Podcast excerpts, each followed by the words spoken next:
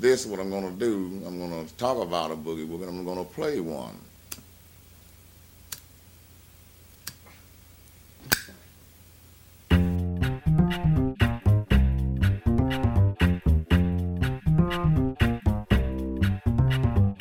I'm Steve Vincent. I'm Paul Schultz. And this is the Don't Panic Radio Show.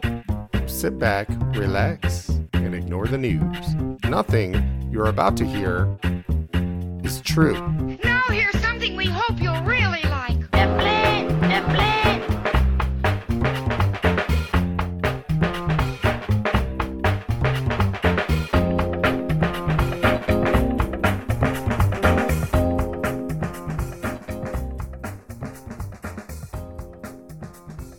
Welcome to the Don't Panic Radio Show. My name is Steve Vincent. That's Paul Schultz.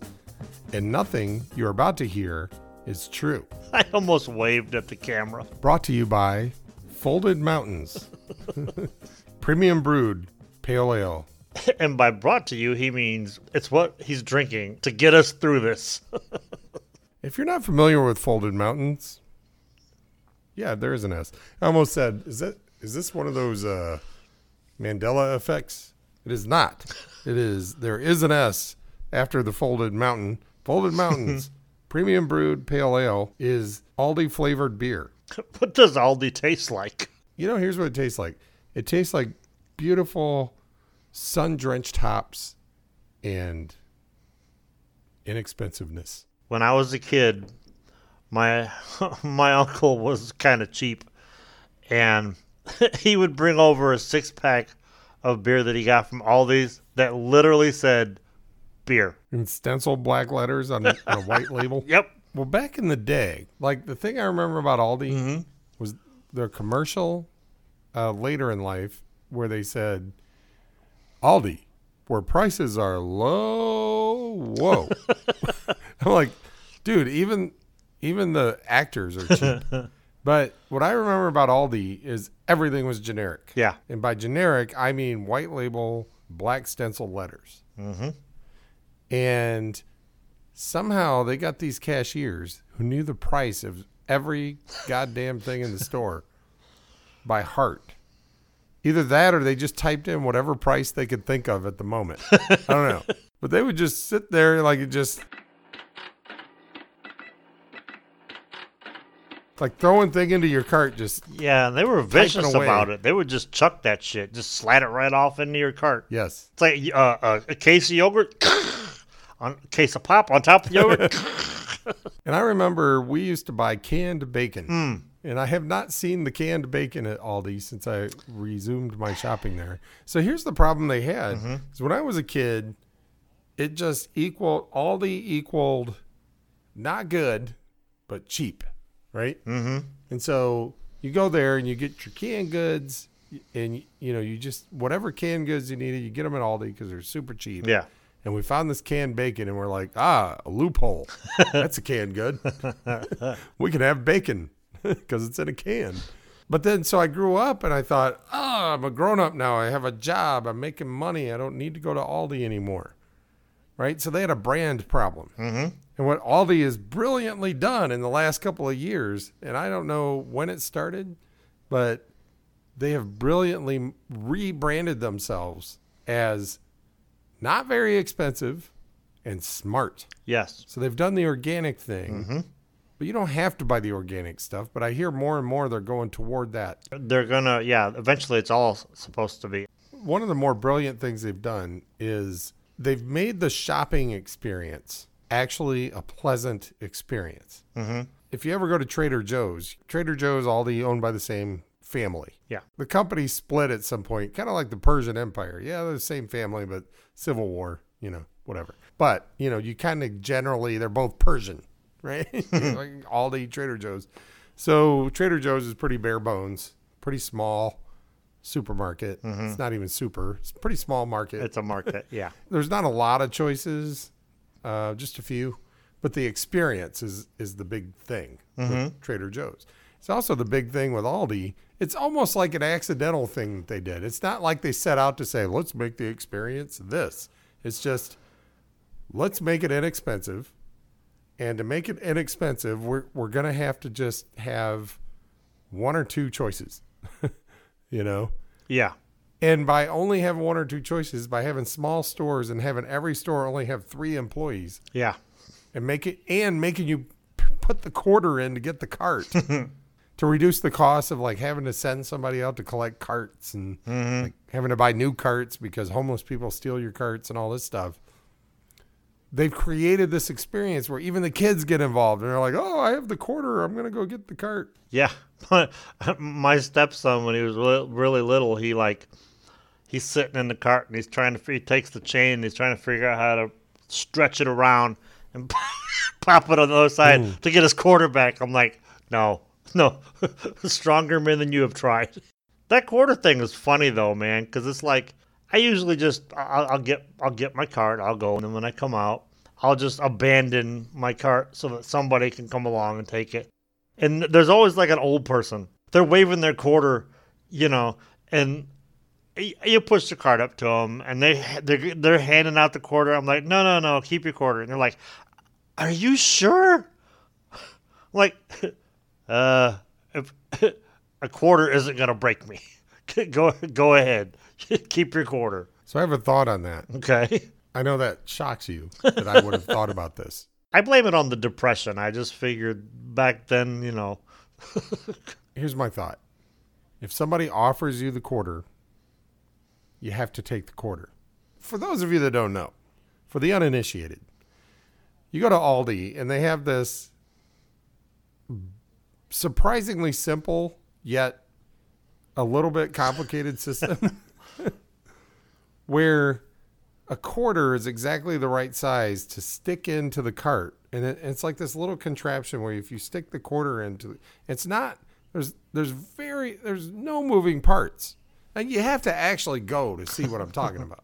There's no moving part. There's not a mechanism, or there is a mechanism, but it's like only mechanism, like very small moving part, right? You stick the quarter in and it releases the chain so that you can take a cart. Mm-hmm.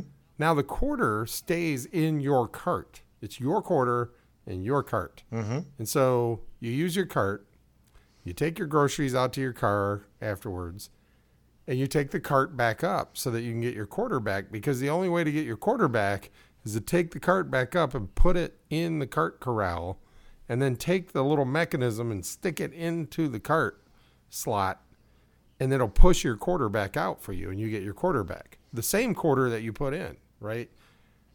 I emphasize this point because I'm 50 damn years old, and it took me a while to figure out, oh, yeah, I'm getting my quarter back.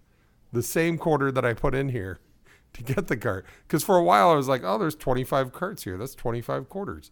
Why doesn't somebody just come up and steal all the quarters out of these carts? And I was like, wait a minute. There's only a quarter in the cart that you have. Like, there's not quarters in all the carts. Anyway, so once you do it, you'll see if you're uninitiated. So sometimes what will happen is you have your cart. You take your cart back up to the... I'm going to go through cart etiquette here. So I think this is important. I don't think enough educational podcasts have been done about cart etiquette at Aldi. So you take your cart back up to stick the little mechanism, it's shaped like a putty knife almost, like a weird, it's not quite a putty. Anyway, so you stick the putty knife sort of shaped thing, the weird shaped thing back into your cart, and it pushes your quarter back out, and you get your quarter, you retrieve your quarter, and it locks the cart back into the cart corral.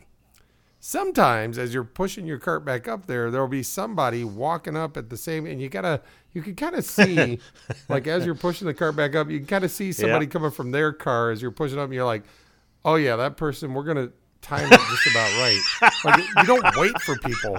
It's true. It's totally true. You don't wait for people. The timing has to be you slow right. down a little bit. You know, it's not like it's not like I'm going to get up there and then wait because I see somebody just parked, like, and they're getting out of their car and getting situated, getting their Aldi bags situated. Like, no, I'm not going to wait for them. It's like only if the timing works out, right? We both get there at approximately the same time. I will offer them my cart, right? I'm like, here's a cart.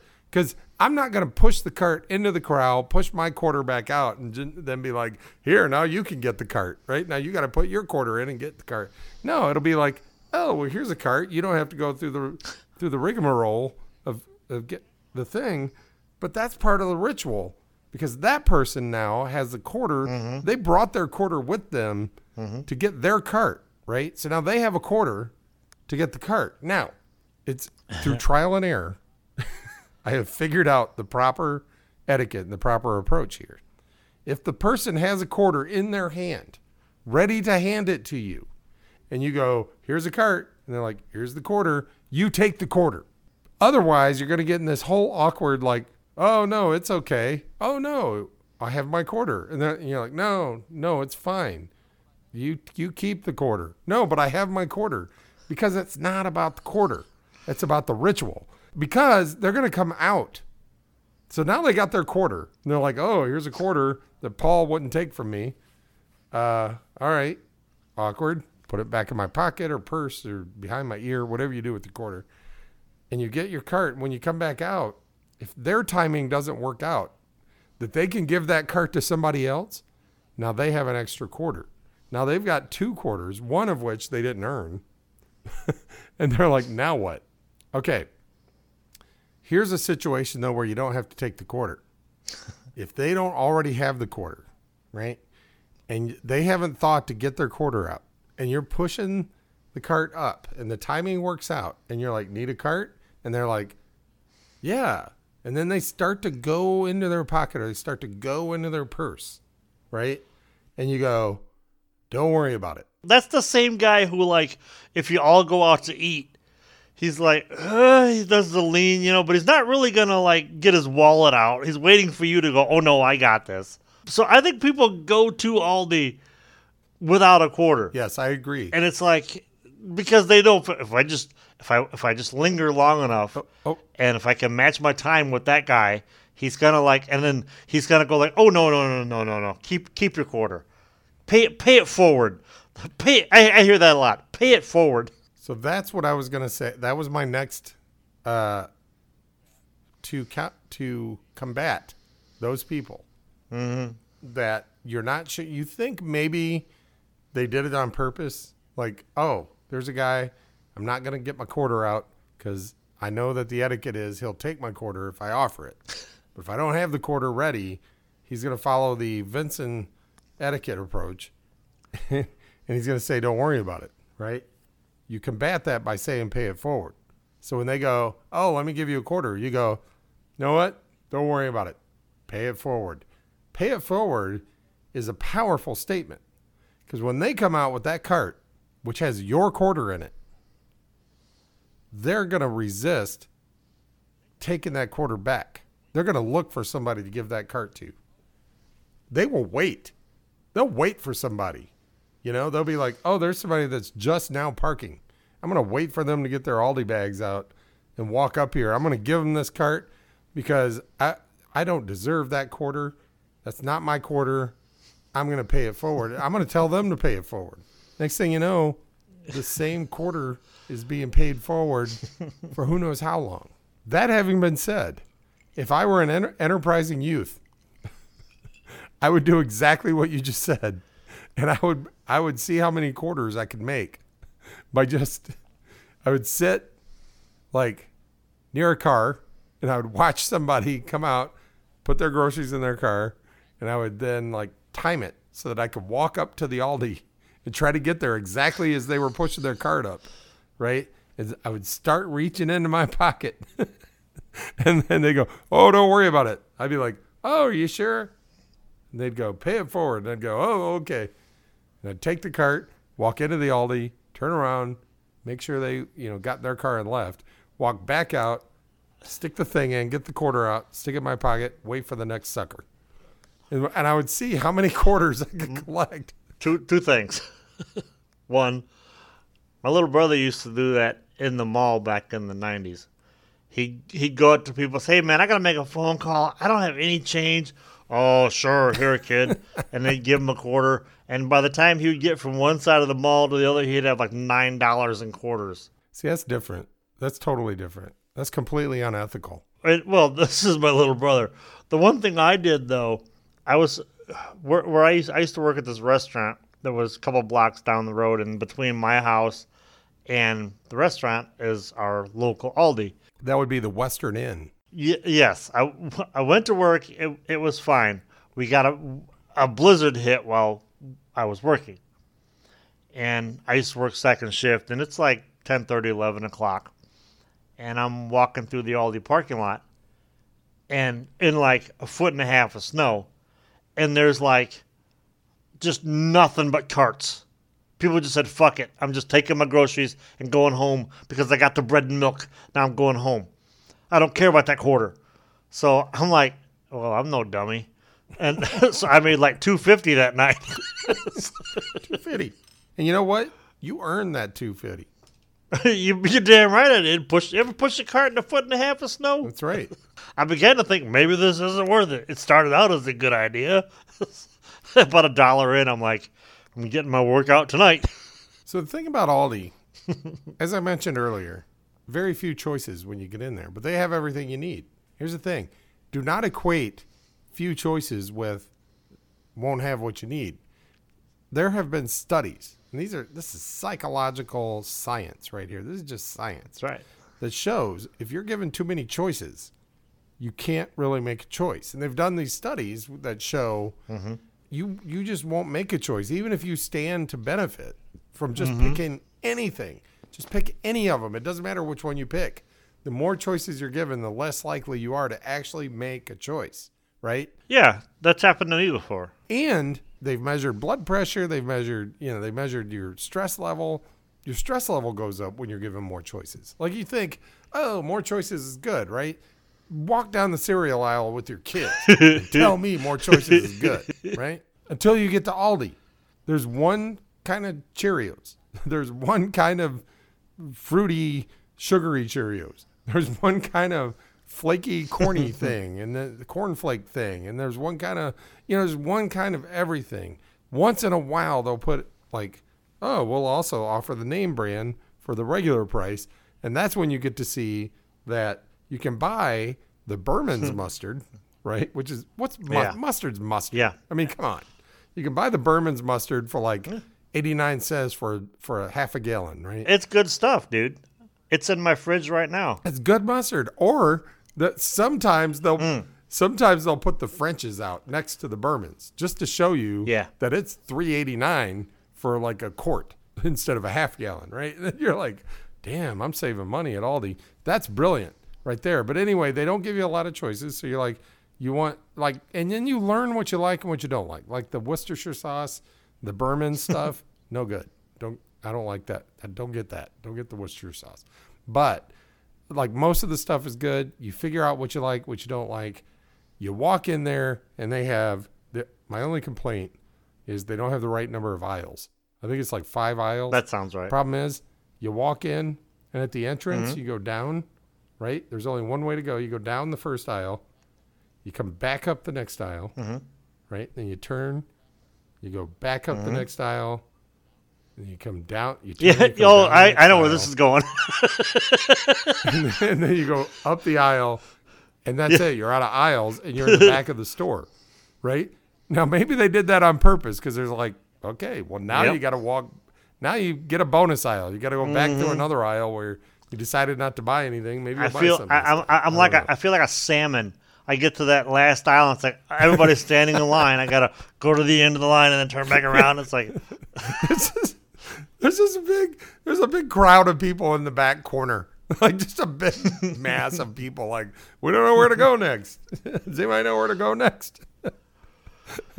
So anyway, if you forgot something, like you're headed toward the checkout, and you're like, we were gonna get chips. It's like, oh, no problem. Get in line. Yeah. I'll go get the chips. It's less than 50 steps away.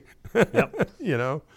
And the vegetables are good. Like they have good selection of vegetables. The only thing that bothers me about the vegetables is I want an onion. I don't want 10 onions. The Costco problem. But it's just but it is only onions because I always want a dozen potatoes. I always want as many tomatoes as I can get my hands on. Broccoli I can't get enough of, but I want one onion. I don't want 10 onions. So well, then I go, well, who can I give the rest of these onions to? Because these 10 onions cost as much as the one onion somewhere else. At the Kroger's. That's correct. Now, I would give you, if we live closer, man, I would give you an onion because, I buy the pack. I have a big bag of onions in my pantry right now. It's funny because I have a big bag of onions in the pantry. I also have in my spice drawer, I have onion powder and I have minced onions. Dried minced onions in the spice drawer. So when I make something, I'm like, I feel bad if I have onions left in the pantry. I feel bad using the onion powder or the minced onion, the dried, dehydrated minced onion. As the good ones are like, we're over here. We taste better. Like, I'm right here. You know, I was at Aldi's the other day, and I said Aldi's. I was at Aldi the other day. And I'm going through like that. We have there's a frozen bin, in roughly the center of the store that has stuff that they don't always have it. Yeah. And I was looking for something to do different, and I'm like, okay, I love shrimp. Well, they had this frozen shrimp taco kit, and I'm thinking, how have I made it to 51 years old without having a shrimp taco? So I bought some. Oh, all right. It's like a. I thought. I read the back, and I'm like, all right. This is reasonable stuff you can get anywhere. It's peppers and shrimp and onion and blah blah blah and taco seasoning. So then, all right, I'll get it. And it was a little dicey for. It ended up being 3 small tacos for like $5. Shells not included. I went back the next day, bought a couple more because I'm like. I'm the only one in my family that eats shrimp, so I can't see cooking a shit ton of shrimp to make shrimp taco because then I would eat all of the shrimp taco, and that's not good for anybody. Yeah, I know. It's a lot of creativity happens when you combine 2 things, like tacos and shrimp. Shrimp taco. Well, there you go. Well, I only just like 5 years ago started eating fish tacos, which still sounds dirty to me. But they're delicious. Well, I have 2 families to thank for our discovery of Aldi. One is the Jason family of Northern Virginia, Arlington, Virginia. They live in Falls Church, I believe, Virginia, near Washington, D.C. Seth and Jen, we love them dearly, and went out to visit them, and they were working. We were out there for a funeral, and they were working, so we're like, oh, we'll go see the sights. And we said, hey, we'll pick up something for dinner tonight because they didn't want to go out. They had to work the next day, right? They're like, well, there's an Aldi right up the street. We're like, oh, we're not used to Aldi. What do we get there? We don't know. And they're like, oh, just go pick up this. And they told us what to get, right? We're like, okay, they probably knew which part of the aisle and which aisle to find it in. Exactly. So we got that. And like while we were there, got like 15 other things because they had gotten – Folded Mountains.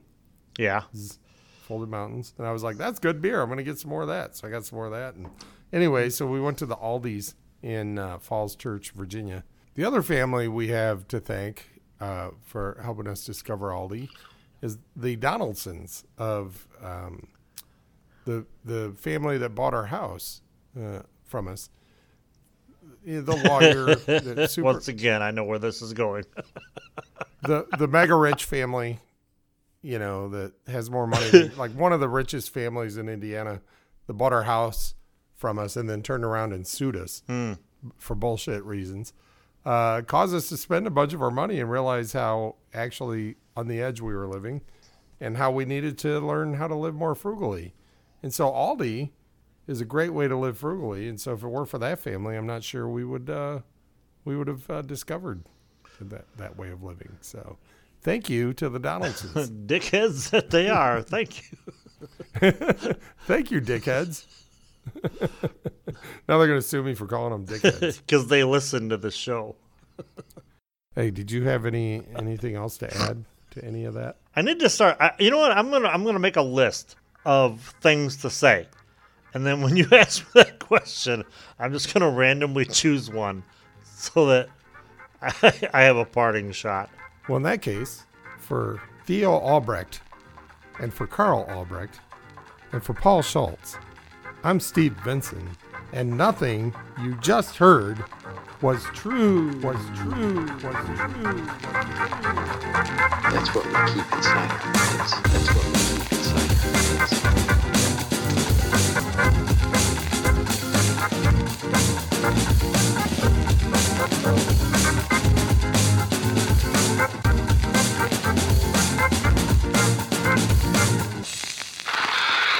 Sometimes, Mouse, you think you know people, and then you don't.